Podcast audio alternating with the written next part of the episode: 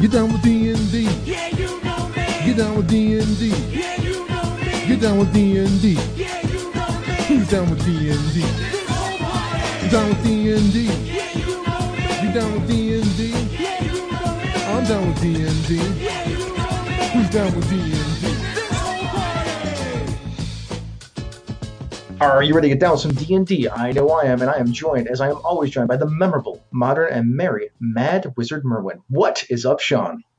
Hey, Chris, you know, it's afternoon here, but I've just I've got this whiff of morning air and I'm not sure what's going on. Is is someone here that's still in the morning time? I, I don't know. Are they? Are they? Is this oh James? James Haeck? James Haeck? Wow, you've just materialized out of nowhere, out of mist. In fact, how are you It's doing? it's me. I'm here from the Pacific time zone, where it's still we're uh, we're still clinging to morning by a thread. Hmm. Nice. James, uh, welcome to Down with D&D. It's the first time we've had you on. We're we're so happy to have you here. Yeah, it's great to be here. It's great to hear from Sean again. Great to meet you, Chris. Uh, wonderful to meet you. Actually, in fact, uh, like like uh, we were just talking about before, um, I uh, I got to run your Adventures League adventure at Winter Fantasy three times, and it has a a, a balor in it, a Pit Fiend. It's a pretty great. Uh, I really enjoyed it, and um, well, I'm sure we'll talk about it a little bit in the in, in the future. But you also have some other things going on. Um, but before we get to you, if you don't mind, we have some this this news thing that we like to do. So if, if you don't mind, we'll just get into that. I am very patient. Talk as much as you wish. I appreciate that, Sean. What are we talking about today? Oh, wait a minute. First thing first. Um, Yeah, you need to talk first, Chris. So, uh, for those people who are wondering what's been happening lately, we had a catastrophic website malfunction, and um, all of our posts got wiped out from a from a corrupt file system and structure. Uh, the website's back though, and it's it's new and improved, and it looks pretty and everything like that. Uh, thank you, Senda, my partner in in podcasting. She uh, she did a wonderful job helping me put all that back together, and everybody else has been pitching in to to do their part to get all the posts and all the podcasts back up, all something like a thousand of them. So it'll take a little while, but we'll get there eventually. um, if you're listening to this, you've managed to find the show again, which is good because all the feeds are different.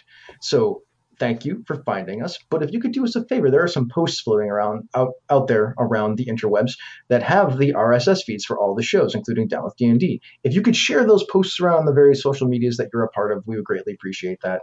Um, you'll see them; they'll be on Twitter, on Google Plus, on the Facebooks, in those places. So thank you very much, and thank you for listening. Sean, what's up?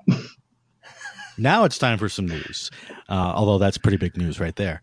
So, the first bit of news is there was an Unearthed Arcana article put up on the Wizards website called Into the Wild, and it dealt with the part of the game where that often doesn't get a lot of love, which is the exploration part, especially in a, a wilderness setting. Because uh, my experience is most players like combat. Uh, some get into the role playing, and that's growing more and more, uh, especially with the streaming that we're seeing. But something that often doesn't get the love it deserves is the exploration part, especially in wilderness, because exploring dungeons can be cool. You know, traps go off, things things happen.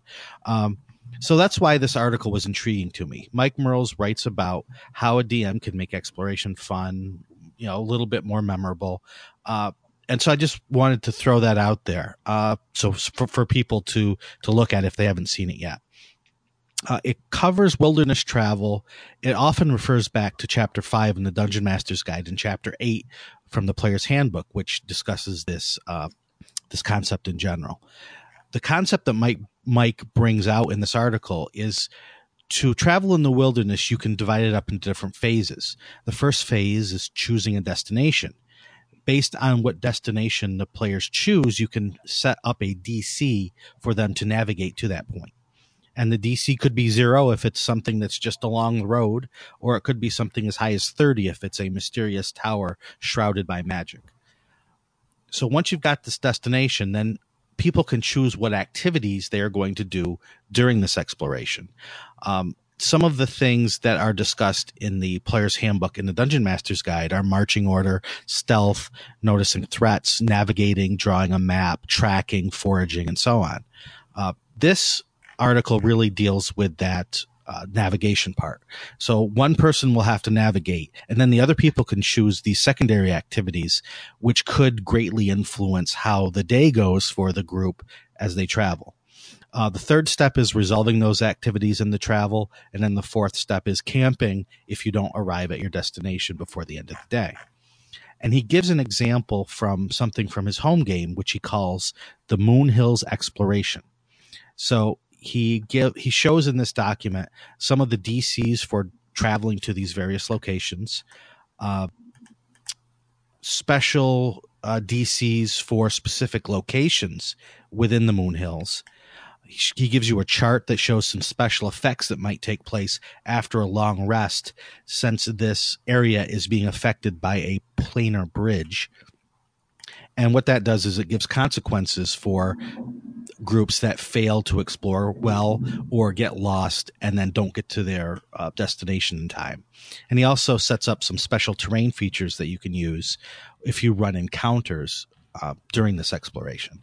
So, in all, it's just a a look at exploration as something that can be propped up a little more in your D and D game.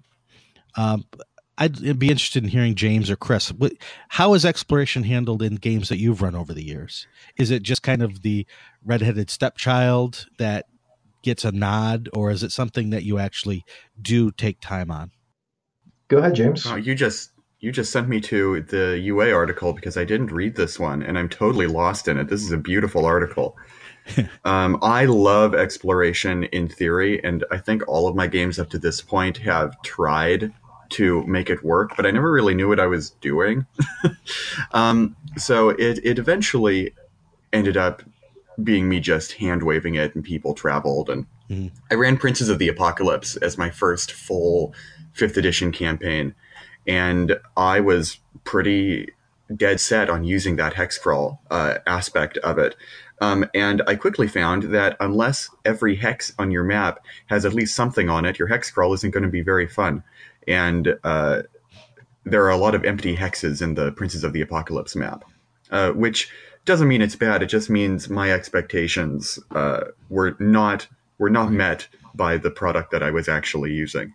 Um, and that was you know that was a pretty simple uh, expedition method, right? They just mapped out uh, the hexes on the map like they were squares on a game board, and if there was something there, then they hit an encounter, and if not, I rolled a die for random encounters, and that fell into that old cliche of well, of course, there will never be more than one random encounter on any one journey because that's why that's just boring. They want to get to the actual plot of this story, not fight three orcs on the road.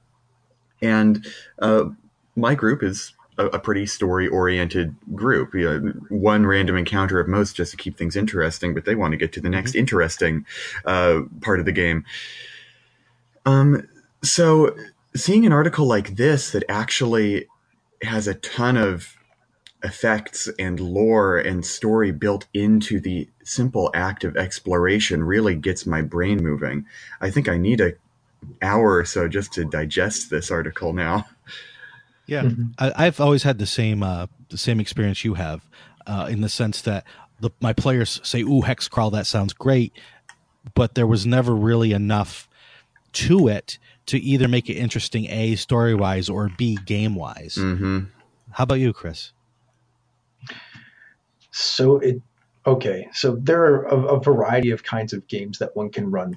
Um, so the hex map, the hex crawl is one of them, right? So that is you know you go hex to hex. I feel like that always works best. Like I think this article is pretty great for this, but I always think that works best when you have a um a random encounter table that maybe you don't hit every time, but it feeds into what's going on with whatever the story is it's that you're that is that is being presented, right? So like it's that uh it's it's like the old random encounter thing that happened in uh, old school D&D because it's like you know you would you would go into the dungeon and you roll d6 every so often to see how uh see if you run into something but that is because bad stuff could happen to you. As a push your luck mechanic.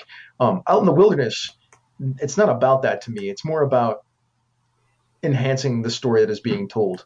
So like if you're to have those random encounters that, and that stuff that stuff should flavor what is going on around you. So it has to be very kind of specific to uh to the the travel that's going on. Like, uh, that's for the hex crawl. Um, for journey rules, like I love Adventures in Middle Earth. Their journey rules are so good. So I mean, like anybody who's playing D and D, if you don't, if you haven't seen that stuff yet, go check it out. It's very good about flavoring a journey that's almost cinematic, like you see in like the Lord of the Rings. So take a look at those rules. Um, this this stuff is great that he's got going on here with the DCs and the and the, the, the lore and whatnot. Um, what this article could use, I think, is um, it's got some of it's got some of it. I mean, it, it's actually all really kind of right there. It's sort of like a point crawl in a lot of ways, um, where it's got these different locations that you can travel to, and then things that can happen in between them that are flavored to the different locations that you can travel to. So it, it's it's essentially a point crawl without being a point crawl, which for those people who don't know what a point crawl is, it's basically you basically make a web map or a mind map with all the different locations and then you draw lines between them. That's kind of the ways that you get to them. And when people are traveling those lines, that's when you make your random your random checks and your things like that to see what happens in the in between. And stuff like this Moon Hills region are great for flavoring that, which makes it feel makes the area feel alive and gives it some flavor to it and some story, like James said. So like those are three very different examples of how you can sort of manage your your exploration. That's why th- that's where I think this one fits really well. Is he's going for that that point crawl feel because that is often the kind of game that most of us want to play, where there might be just an encounter or two that flavors what is going on with the story that's being presented. And I think that's I think you hit the nail on the head there, in that it offers just enough um, concrete details to flavor the region and then flavor the story that you're you're telling within the region. Uh, so we'll see if this uh, if in later iterations of the rules that we see this comes to the fore. But I'd love to hear what our listeners have to say. You could uh, talk to us on our down our down with D and D G plus community and let, let us know what you think. Oh yes. So uh, I heard there's a project manager job open at, at at Wizards of the Coast. They're hiring like crazy. First, it's first it's you know a D and D writer, developer, designer job, uh, which was just filled recently, and now they have a D and D project manager job. And so we have a link uh, in our show notes. You also can find it if you follow Mike Mearls. This is the exact quote. We have another job opening on the D and D team. I'm hiring a project manager to keep the wheels of the D and D team rolling. Details here, and then he gives a link to the site. So if you are into D and D and project management uh, and you're willing to move to Renton, Washington, uh, go check it out. And our third bit of news um, is D&D Beyond is to publish game content, and that is one of the reasons, in fact, the primary reason why we have our, our guest here today. So uh, Todd Kenreck, host and content director for D&D Beyond on Twitter, he said he's excited to announce that starting March 5th, they'll be bringing original articles about Dungeons and Dragons from the likes of James Introcaso, Mike Shea, the Sly Flourish, and James Haeck. James, what else can you tell us about this? Ah, Mhm. there is a lot to say and a lot not to say right now. Um, I can tell you right now that we are starting on March 5th uh, with an article by me. And for this first article, I interviewed a friend of the show. I won't I won't tell you who. You'll have to read the article to find out. But someone that both Sean and I have podcasted with together at some point. Um, and this article details uh, a bit of the controversy and some solutions to the perceived problems with the Beastmaster Ranger. Sean knows who I Wow. interviewed. yeah, I, I, I had a suspicion, and then you just said that, so I'm like, okay, yeah, yes. obvious, obvious if you know this fellow. Um, but I wanted to start off uh, strong on D and D Beyond with something that tackled issues that uh, the community is interested in, and that also can be of, of use, of uh, immediate use to a dungeon master and their players at the table. Because if there is a potential mechanical problem or in in the case of this article, I argue um, an expectations problem and maybe a rules understanding problem. Um, the players and the dungeon master all have to know uh, how how to work within that framework. Um, I, I won't tell you too much about what goes on in there because I want you to read the thing when it gets published. But um, I I come to the conclusion ultimately that the Beastmaster is not broken in the sense of its mechanics not working, but it is uh, so gravely misunderstood in terms of how to play it and in terms of uh, how to have fun with it that uh, people have some people have some problems based on that. Um, beyond that very first article in D and D Beyond, I have some very cool. Uh,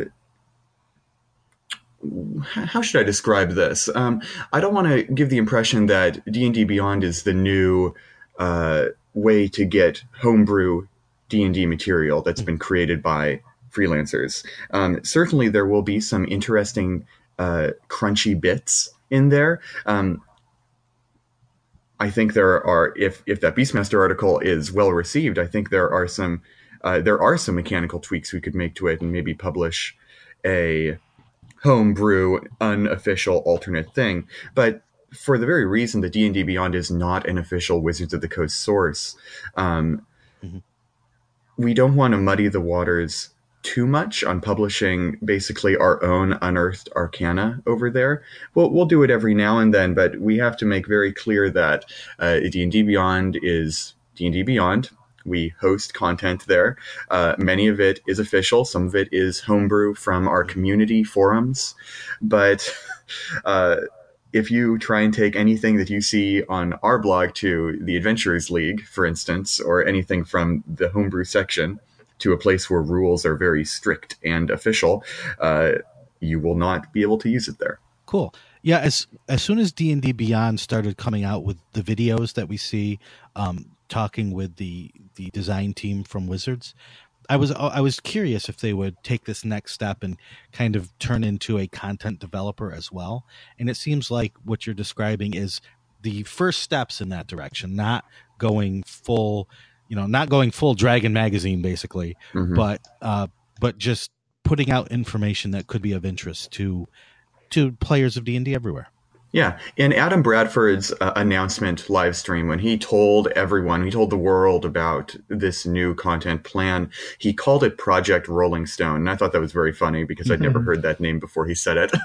but um, he fully intends for this to be the Rolling Stone or the Kotaku or the Polygon of D&D. There's going to be a website revamp. It's going to be much more conducive to actually reading uh, articles to finding articles and looking for uh, written and video content in the archives and it's going to be a source of not just d&d columns though certainly we'll have a lot of those uh, from both myself and from james introcaso mike shea and any other guest writers we decide to pull into the fold um, but it's also going to be a source of D&D news. We already have a direct link to the game designers and uh, other folks over Wizards of the Coast, and now we have a direct link to some of the freelancers who work on the game.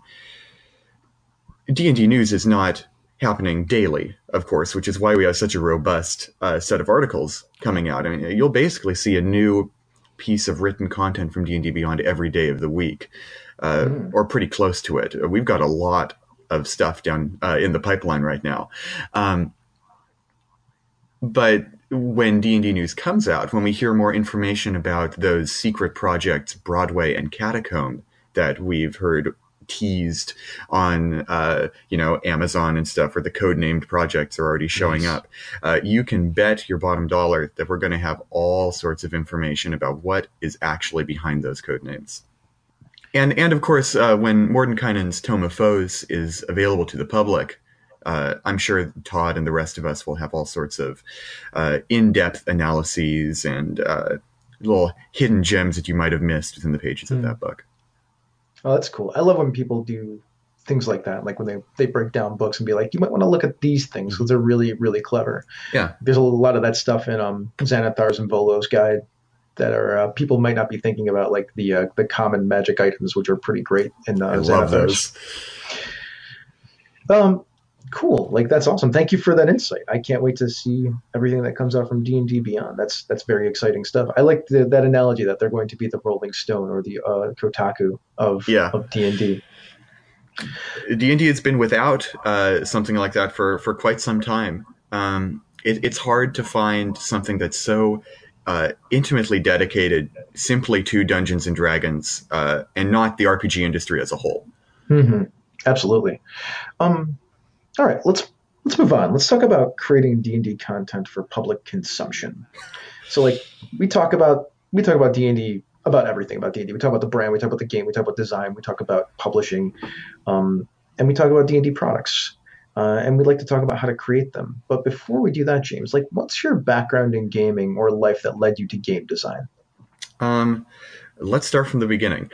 Uh, I first started playing D and D kind of kind of late in my life, I guess, compared to some other people. I started playing in high school. I keep hearing of all of these stories of D and D players who played since they were eight and found their red box in their parents' attic. And no, I, I just started in high school when one of my friends brought a third edition book to school and was like, "Oh, I'll play this game that I've only heard of on cartoons," and I basically immediately fell into a dungeon master role because I had a story I wanted to tell. And I'm, I'm sure every first time dungeon master can tell you that their first campaign was uh, railroady as it could possibly be if they had a story to tell and they didn't just throw you into a into a blank hex map. Um, but o- over the years, I, I decided that no, sorry. Uh, actually, what happened is I, I went to college after that, and all of my friends who I used to play D and D with were uh, three states away, so I couldn't play with them anymore, and I had to find a new group. And uh, my efforts to find a new group were were stymied very often. Uh, I could not find anyone in the heart of Southern California, in Orange County of all places, uh, to find to play D and D with and so I basically turned all of my wanting to play D and D energy into writing adventures like those that I'd seen in the fifth edition books. Uh, I was a sophomore in college at that point, and fifth edition was not fresh out on the scene, but it was still fairly new. Uh, I'd been following the D and D Next playtest up to that point, so I had a pretty decent understanding of the core conceit of fifth edition advantage disadvantage bounded accuracy all of that stuff. And it's like well I, I, can write for this. I've read all the playtest material. I could make an adventure. And i didn't actually end up publishing any of it until i used it used an adventure i'd written in a resume piece for N EnWorld Insider which is uh, a patreon uh, d&d magazine that's been going for three years now, it, almost exactly three years since it debuted, and I've I ended up being its editor uh, for all of those three years. I've very recently announced my decision to leave Insider just because I have other projects I want to take on, and uh, I need to free up some time in my freelancing schedule. And I'm I'm sorry to see them go, but Insider has a very good new editor now, a guy named Mike Myler, not to be confused with Mike Mearls or Mike Myers. Um, um, but EnWorld Insider really got me started in the RPG industry. Uh, editing fifth edition content gave me a very strong understanding of the nitty gritty rules bits. And I thought that was, uh, looking back, that is absolutely invaluable. That experience digging incredibly deep into the rules and the style guide of fifth edition because I couldn't tell you how many freelancers I saw as the editor who gave their submissions and I got a manuscript from them. And it just broke my heart to see all of these little little inconsistencies things that may not look like much on paper but will immediately signal to a player of uh, fifth edition that they are looking at an amateur work. Something like instead of writing an ability check as a DC 15 intelligence arcana check, they'll write an arcana check parentheses DC 15. I'm like, oh, well, that that doesn't look like fifth edition. That looks like third edition. And to the the average layman, maybe that's not a big deal. But if you're if you're looking for a publisher to take you seriously and to really emulate that 5e style, uh, you have to learn all of those little tricks and uh, style bits. Um, huh. Consistency is important. Like I'm with you. Like uh, it's the thing that I've learned over the past few years of working with um, Sean and a few others on the projects that we work on. Mm-hmm. Like, yeah, if you're not if you're not looking like the actual thing, then it doesn't feel right, and people aren't going to uh, buy into it or or buy it even or you know give you a bad review for not having something that looks like fifth edition because that's the thing that you're writing for. Yeah. That's totally fair. Devil's in the details right? Yeah absolutely. And yeah and you, you you don't even need the style guide or any you know behind the scenes documents to learn that stuff. You just need to look at a published product Mhm. and watch their repetition of the same you know style the same words every time. And then and then just repeat that. Yeah, absolutely. Mhm. Um, I got a very good piece of advice, uh, of design advice from Jeremy Crawford at one point, um, and he said all of the designers of D and D here at Wizards, no matter how long they've worked on the game, no matter if they're new to the job like Kate Welch, or if they've been there since the start of Fifth Edition, since Mike Mearls, um, all of them, when they're designing rules content for D and D, have the core books open on their desk.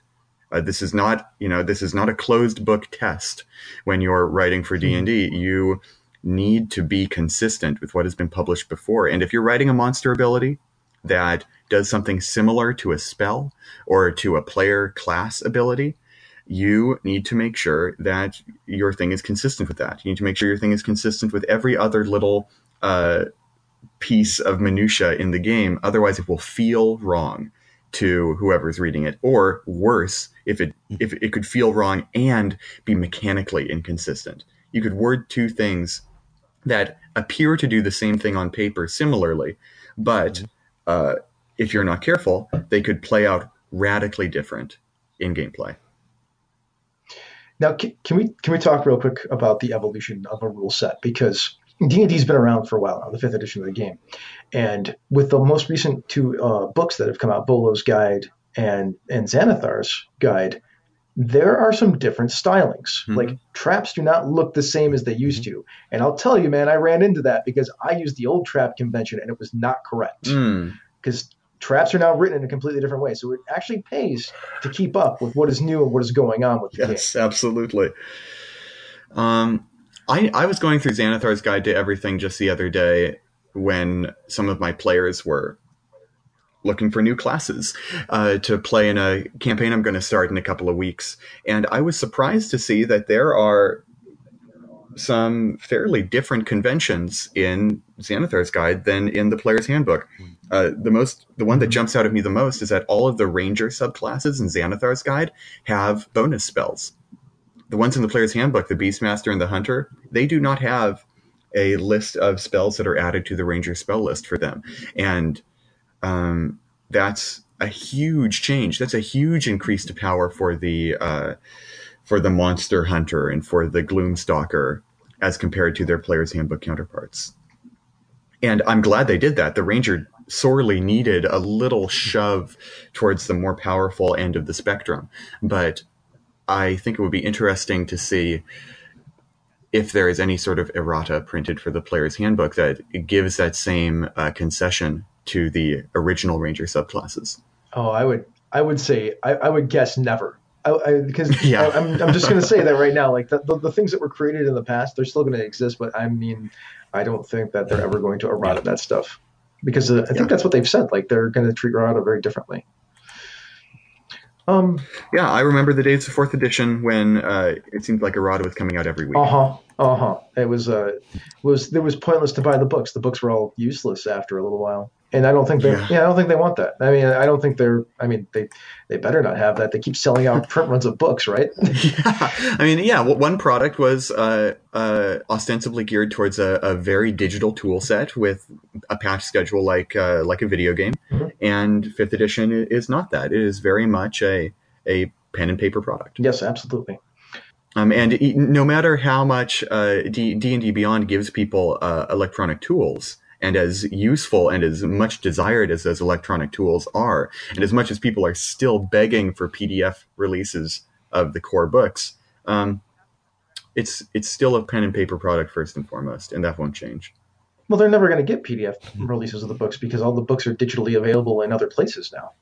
Yeah, Yeah. Fantasy Ground, Roll Twenty, D and D Beyond. There's tons of them. Yeah, I mean, it's not like we don't have access to the stuff digitally, which is perfectly legitimate. Like I'm, I'm actually quite happy with that. We were actually um, a while ago. We were so far off, far afield, but that's okay. We're going to take this tangent.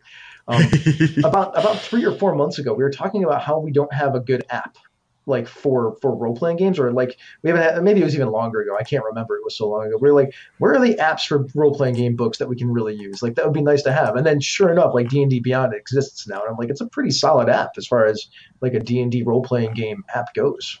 yeah, So I mean, good luck of other role playing games, you know, modeling that. But you know, that's that's a pretty solid thing. I mean, it helped that they went to Curse, who you know, Curse is great at a lot of things when it comes to Yeah. that that kind of stuff, and it's nice that they're in the the, the tabletop game space now. Yeah, I'm impressed that uh, Curse decided to move to D and D as well. I mean, they've been with World of Warcraft for years and years, doing Mhm. digital tools for them, but D and D really needed those digital tools, and I'm happy to see that those years of expertise being brought to this industry finally. well, Um, I'm sure I they mean, saw. I, I I'm sorry, sure- I I remember when um, what was it, Project Morningstar or whatever. The Mhm. all of the there were like two or three failed digital tools attempts for fifth edition, and uh, they were all with companies who basically had no credits on their resume, sort of a shot in the dark when it came to licensing. But they really found the golden ticket on this one. Yeah, I mean, it's good that they went with somebody who actually knew what they were doing, and I'm sure Curse saw the oppor- Curse saw the opportunity, right? Like D and D was growing at a rapid pace, and they probably predicted in, in some ways, like, oh, look at all the streaming that's going on, and this is kind of where we live because you know. Um, I'm pretty sure this curse is the same curse that has the the League of Legend team and things like that. Like they're in that Yeah. space, so they understand how powerful streaming can be, and they're like, people are starting to glomp onto this when it comes to tabletop games. So it's probably a good deal for them. And making a, a bunch of money off of it, and also providing really cool so. stuff. Yeah. Yeah, I mean, I, I hope they're making a bunch of money off of it because their service is invaluable, and I'm not just saying that because I'm I'm contracted with them. Uh, the fact that they're providing this service to D and D players is vital. People need this.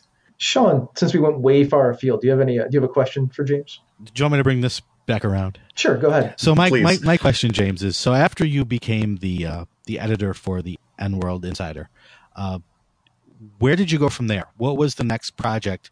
Was there one project where you thought, "Wow, I, this is big time now. I'm now a big time game designer." Yes, yes. Uh, I I know I know what my watershed moment was when it came to role playing game design. Um, I'll, I'll I'll give you the the journey real quickly and then hit on that big point. Um, after working at Insider for a couple of years, uh, I was still down in Southern California, and I through a series of events became the editorial intern at Geek and Sundry, the streaming and uh, video producing company for nerd game stuff.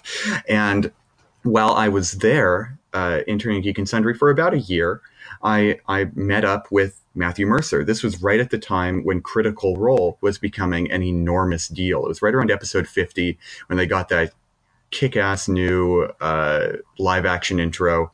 And people were really starting to latch on to this movement of D&D and live streaming. And right around that time, Green Ronin Publishing, who had worked with Geek and Sundry before for Titansgrave, Ashes of Valkana, uh, went to Geek and Sundry and said, "We'd like to publish a an RPG setting book for Critical Role." And Geek and Sundry said, "That's great." And then Geek and Sundry turned to Matt and said, "Hey, Matt, we're publishing an RPG setting book for Critical Role." And Matt said, "You're doing what?" I, I'm a busy man. I, I have a full time job as a voice actor, and I'm doing Critical Role. Uh, I'll do my best because Matthew Mercer is the nicest human being on the face of the earth. Of course, he said, "Yes, of course, I'll do this." Um, Mhm. and he did it. He he did some work on his own for probably a couple of weeks, and then he realized if I do this, I'm going to die. I'm going to shrivel up on the floor and uh, perish. And Mhm. he said, "Well, we."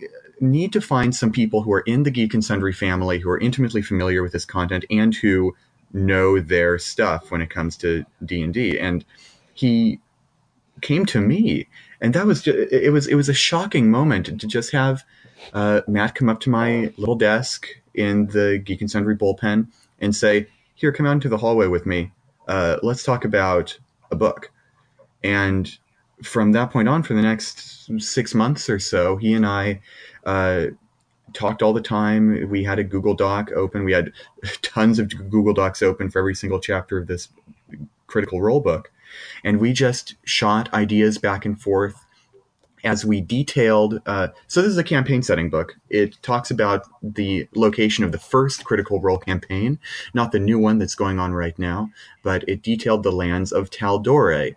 Which is, uh, by Matt's own admission, a pretty bog standard fantasy setting. He made this setting to introduce all of his friends who'd never played an RPG before to Dungeons and Dragons. And I think it's an awesome way to introduce people to D&D because it is rich and detailed through the show, through Critical Role, and through all the information that Matt and I, in making that book, um, drew from and extrapolated from and basically poured into the book. But it's not so old and lore dense and uh, lived in like uh, the Forgotten Realms, for instance, which are a great setting, but they're a bit it's a bit intimidating for new players to go in and see, oh well, there's 18 box sets and a thousand books from 40 years ago, and oh my god, where do I start? Will anything I do contradict the lore? Will I play the game right? You don't have to worry about playing the game right. And I mean that's that's true for any campaign setting, but it's nice to not even have to worry about it in the first place when it comes to a, a Mhm. fresher and younger campaign setting like Tal'Dorei. Um, and yeah, certainly it's been criticized for uh, being pretty vanilla fantasy, but I think that's a selling point, not not a not a failing.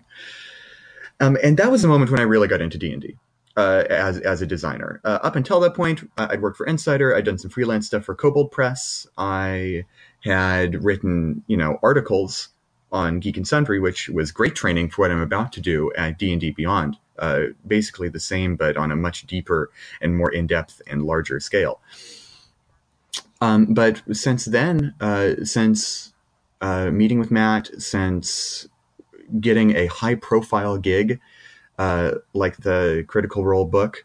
Um, I have done work with Wizards of the Coast on a project I can't talk about. Um, I've done stuff with the D&D Adventures League. I wrote an adventure for you, Sean, for con-created content for Holberg. That'll come out Mhm. later sometime. Sometime soon. Um, yeah. um, and now to, to cap it all off, um, when I first met Adam Bradford, the guy in charge of D&D Beyond at PAX this year, PAX West, um, he said, I, you know, James, I read the Tal'Dorei campaign setting and I really love it. Let's talk about D&D Beyond. So there, you know, there's a direct, uh, genealogy, a direct lineage from that critical role book to what I'm doing right now. And that's a watershed moment for me. Very nice. Thanks for the story. That was that was really cool to hear. I mean, for, especially for those who of those people out there who didn't realize that James had worked at uh, Geek and Sundry because I didn't. That's Geek and uh, Sundry was a cool gig. Uh, what what did you do there aside from what were you doing at Geek and Sundry Um, exactly? my official title was editorial intern. Um, so what that meant was I was uh, dreaming up articles that would go on the Geek and Sundry web blog because they have a they have a blog that was I think Mhm. it's of lesser importance now because their video content and their streaming has uh, has exploded so eh, well, but they had a weblog that was very serious to them. They published like 11 articles a week and they needed um, in addition to their freelance writers they wanted an intern to work directly with their team with their editor-in-chief and pitch articles and create content because they, they just needed content like any good web blog does and so I wrote a lot about D and D and Pathfinder and uh, Green Ronin's Fantasy Age and Dragon Age and anything that was role playing game adjacent. And every now and then I would go backstage for an episode of Critical Role late at night, and I would write down what happened. I would write a little analysis and keep people in the Geek and Sundry community informed of what was happening in the RPG world.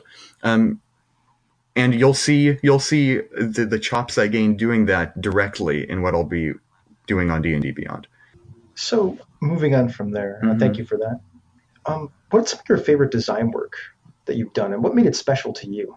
Hmm, that's a very good question. Mm, I think it would be an easy easy answer to say that some of my favorite design work was working with Matt Mercer, working on the Critical Role book. But um, as far as game design went, I had a pretty minor role. I did a lot of uh, narrative design and world building there, but uh, Matt handled most of the mechanics of that world. I mean, he created all the magic items and player classes. I made a couple of monsters, but I was I was pretty hands off when it came to designing actual rules content for that book, and I was fine with that. Um, I think my greatest uh, mechanical uh, accomplishment in recent times has been either Kobold Press's Creature Codex, uh, which I can't really talk about too much, or uh, Xanathar's Lost Notes to Everything Else, which was a Guild Adept project that I was brought in about halfway through to be the editor on. And that was, uh, it was not the easiest project I've ever worked on just because I came in so late and I had to negotiate uh, what had come before and what was going to come after. But essentially, that book had about half the content over again as Xanathar's Guide to Everything, with new player subclasses, with new uh, races and backgrounds, I think, and all sorts of stuff that players can use in their campaign if they want more than what Xanathar's Guide itself promised. And I also had the chance to write a cool little adventure. Uh, called All Eyes on Chult, where the Xanathar Guild and the Zhentarim are fighting over Port Nyanzaru Hmm. and I think someone's going to be live streaming that adventure uh, in a couple of days, and that's bizarre to me. That's weirdly exciting to see that something I wrote is being live streamed on the internet. Um, but Yeah. that was that was my favorite uh, mechanical challenge because it it had a scope that I was unfamiliar with. That was this was easily the biggest, um, most mechanically involved project that I've ever worked on. Working with James Introcaso and Ruty Rutenberg, um, and handling basically half of a full size D and D book uh, on a very fast timeline, on a very small budget, on a and to publish on uh, the DM's Guild. And it was certainly the most challenging thing I'd ever done, and it, it showed in the original release. I think the original release of that project was a bit uh, was a bit hairy, but uh, we were able to get some feedback from the community and uh, fix any any initial issues that might have uh, cropped up in that first draft. And what exists on the DM's Guild now uh, is a beautiful project, frankly. Yeah, that project would even be tougher in the sense that normally when you're a developer or an editor, you might be dealing with one or two uh, designers, so you get a feel for how they work. You you can see their their strengths and their flaws over time, and you know where to go to fix something. But you are probably dealing with with the Guild Adepts. You're probably dealing with ten or more contributors, all contributing their own content in many different ways. I can see how that would would really tax you. Yeah, you're right on the money with that, Sean. Um, I basically only interface directly with James Introcaso, uh, Rich Lescouflair, and Ruty Rutenberg on that project. Um, I know that Chris Lindsay uh, over at Wizards sort of had a had an eye in the sky on the project too, because he's he's in charge of the Guild Adepts. But I, I only really talked with those three people and I had to I had to rely Mhm. a lot on their communication with all the other guild adepts, and that was a big challenge. I I, I understood and overcame to the best Mhm. of my ability a lot of like project management challenges uh, for the very first time while working on Xanathar's Lost Notes. Um, and so, more than anything, I, I consider that a, a valuable learning experience for me. That also happened to produce some pretty cool D and D content. Yeah, if you could do that, you can project manage D and D Beyond content with your eyes closed now. Yeah. Sean, do you have any other questions for James? Yeah, when you are designing content, what's the easiest uh, type of content to to create for you, and which is the hardest? Hmm.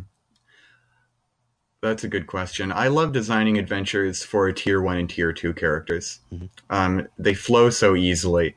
Uh, and I just have the most experience in that tier of play too, right? Um, in in those tiers of play, you often can express all sorts of interesting story ideas without having to really worry about player character abilities and powerful spells. Uh, Mhm. messing up core conceits of your adventure.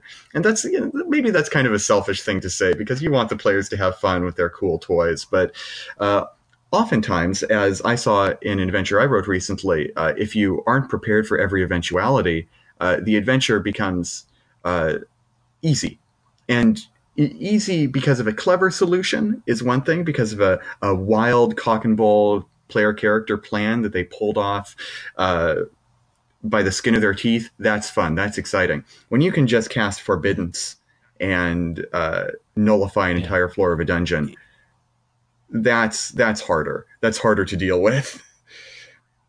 Um, and uh, of course, when you're dealing in higher level adventure scenarios, that's just when playtesting becomes absolutely vital. But if it's just me writing for fun, writing uh, stuff that will either not get published or that will get revised a lot, or that I'm just writing for my home game, that's when I love writing adventures for characters that are like Yep. third level or anywhere between third and maybe like seventh level. That's just a fun place to write in. That is the sweet spot usually in D and D. Oh, oh, um, uh, I'm, I'm interrupting, but Kobold Press published a book that I contributed a lot to almost a year ago now called Eldritch Lairs. I love writing mini dungeons. That's exactly what it is. Eldritch Lairs is a collection of mini dungeons that I wrote five of that go from fourth level to seventh level, I think. Ninth level, fourth to ninth, I think. Um, and that is absolutely where I think I excel, but also where I think I have the most fun writing short uh, adventure scenarios that can be completed in about a session, maybe two if they're going slow of play. Um, because you get to tell a really tight, self contained story that if a DM wants to, they can expand into their own larger project. Sounds good. So, so which one's the hardest then? Um, writing player options is very very hard, and I was just I I just had to write a ton of subclasses for a third party uh, publishing project called the Fairy Ring. And I wrote something like 20 new subclasses for that, and I'm absolutely terrified to see what the playtesters think of them because I have no idea if they're going to be any good or not. Um, and because there's only so much you can do on your own, you can theory craft as much as you want, you can run the numbers, but until Mhm. a player gets their hands on it and starts tweaking it in ways you couldn't possibly imagine, uh, you have no idea what's going to happen. That is funny because I will also be working on player content for the Fairy Ring very, very shortly. Uh, so Hey. I, I, I, I uh, feel your pain and raise you too. well, I'm, I'm glad to know someone understands. Right, I have one last question. Absolutely. What um, what games that were not D that are not D and D have influenced your design and that you have brought to D and D? Um, do you want to hear about video games or board games first? Uh, I'll take any of them. Okay. I love games by Nintendo. Um, I think uh, across all genres, all platforms, all mediums of games, uh, games like The Legend of Zelda, especially that latest one, Breath of the Wild, Mhm. and tactical role playing games like Fire Emblem have Mhm. been absolutely crucial to my to the way that I design D and D. When I was on uh, Dragon Talk for the first time, I mentioned this to Greg Tito.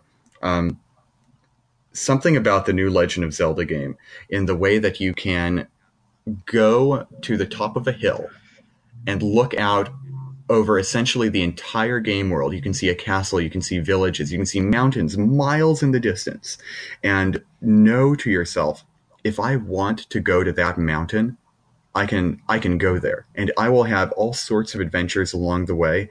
But the world is persistent and expansive and able to accommodate any adventure that I want to have. And going back to us talking about exploration earlier in this, that is a sense of exploration that I have never been able to capture in D&D that I desperately want to stuff in a bottle and use at my home game. Uh, Yeah.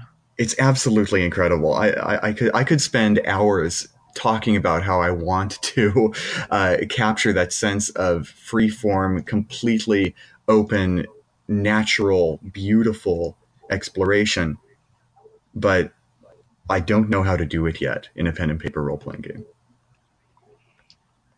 Yeah, it's a that's a thing, right? Like that's that's tricky. I know exactly what you're talking about. 'cause I mean, I mean, I played a ton of World of Warcraft, and like you could just kind of go Yeah. almost, almost. I mean, there were some walls, right? But most of the time, you could just kind of go anywhere. hmm and everything was happening along the way. But yeah, Zelda, like Nintendo makes amazingly good games, like uh, exactly for the reasons that you're talking about. They don't they don't just make games; they often make experiences. Yeah.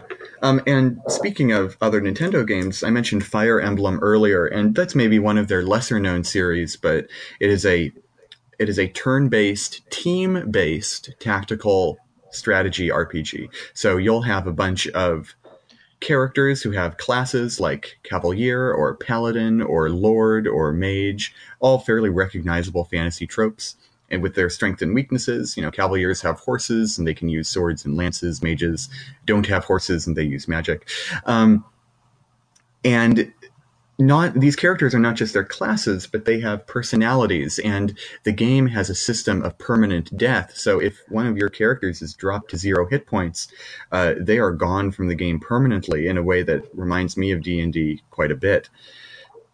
And there are certain games where you can find a resurrection fountain, but those are few and far between.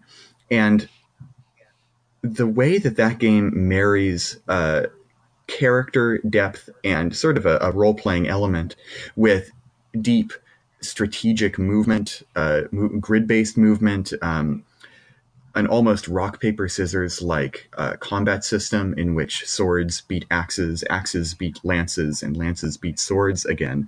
Um, inspires me to think in a tactically deep way that I like being able to think of in D&D. Uh, I, I surprise people sometimes because I really like story games and I really like deep role playing, but I'm also absolutely in love with deep tactical combat also. Um, and I, I, I know in my heart of hearts that there is a way to make that happen. You just have to find a group of people who like both of those things and are able to do them at the same time. Yes, absolutely. I mean, like I, I'm a I'm a pretty big Fire Emblem Emblem fan myself. Like I Nice. played two of them, but like I played a ton of Final Fantasy Tactics Yeah. and Ogre Tactics and all those all those tactical role playing games. Like they're they're so much fun. But yeah, lo- you're absolutely right about Fire Emblem. It's, it's one of the reasons why I loved playing Fourth Edition so much. Like my Fourth Edition game didn't look like everybody else's Fourth Edition game because I was marrying all that deep storytelling into the middle of the fights because it's how those games did it hmm like they would tell the stories during combats and that was and then they would have the stuff in between too uh, but but we as tabletop game players we could do more with that. We could do more with the design and more with you know taking the idea of what a skill challenge was and making it actually work in in, in practicality instead of what it was in theory. Hmm so i mean there was um th- there's there's a space for that. There's even a design space for that still that we haven't completely and fully explored I agree. so yeah well that, that thank you for that answer that was uh, that was quite wonderful is uh is there anything else that you wanted to say before we get out of here Oh, that's a that's a good question. I I just want to say how glad I am that you're here talking about D&D. I love being able to just gush about what I love to uh, other people and have them open up right back to me. It's a wonderful experience and I'm happy that you're doing it here for the D&D community. Well thank you very much we, we're happy to do it Rachel. Absolutely. Absolutely. Are there is there any uh, conventions or anything you're going to be going to in the near future? Oh yes, I just bought my Gen Con ticket, in fact. Um, but even sooner than that, uh, this coming weekend, I will be at Emerald City Comic Con on Thursday and Friday. And I'll even be at a Critical Role Critter Meetup Saturday night, too. Um, so if you want to, if you're in Seattle or if you're coming to Seattle for ECCC, um, you can catch me on Thursday all day, Friday. For the Mhm. first half of the day, I'm seeing Hamilton Friday night, which is blowing my mind. And uh, so good I'm, oh my god, I can't wait. I'm the soundtrack is playing in my head 24 7 um, or on saturday night uh, at the critter meetup near the convention center Very nice. All right. Well, with that, everyone out there in listener thank you so much for listening. Uh, let's do a few Patreon shout outs. So, uh, Jesse Edmond, that's Doc Palindrome, Miko Froelich, Andrew Dacey, Tabletop Gaming Deals, Wayne Peterson, Effie Matson, John Carney, Victor Wyatt, Garrett Cologne, Eric Simon, Dennis Malloy, Camden Wright, Richard Drew Wayne, Sean P. Kelly, Sean the Other Kelly, Chris Steele, Donnie Harville, Ryan uh, Bultier, P.K. Sullivan, Brett the Rainmaker. Thank you so much for being our patrons. And speaking of patrons, if you'd like to be a patron of Down with D&D, you can click on a link to our Patreon page on the website, and for $2 a month, you can get yourself a shout out. Or for four fifty a month, you not only get a shout out, but you also get our pre production show notes. And we try to give patrons little extras every now and then. If you can't help us monetarily, but you want to give us a boost, you can do so with an Apple Podcast review. Those reviews help us even if you don't listen via Apple Podcast, since many other podcatchers use Apple Podcast as their way to rate shows, which would make us more visible. So, um, James, where can we find you on the internet? You can find me uh, best on Twitter at James J Haeck, H A E C K. And uh, really, that's the best place that you can find me. Excellent. You can find me at Sean Merwin or on the Down with D G, G Plus community. How about you, Chris? Uh, you can hit me up at Down with D&D on Twitter or at Misdirected Mark, mm, eh, or at Misdirected Mark on Twitter, or you can go to the website, the new and improved website, where you can catch other great shows such as this one. Pandas Talking Games. Phil and Senda answer your questions about RPGs from the perspective of one-shots and campaigns with some panda silliness. Down with D&D is a misdirected mark production, the media arm of Encoded Designs. Yeah. So, uh, James, what are we going to do now, if you remember correctly? Oh, you are going to ask me a question, and the answer is go kill some monsters! Whoop whoop. Get down with D&D. Yeah, you know me. Get down with D&D. Yeah, you know me. Get down with D&D. Yeah, you know me. Who's down with D&D? Party. Down with D&D. Yeah, you know me. You down with D&D? Yeah, you know me. I'm down with D&D. Yeah, you know me. Who's down with D&D?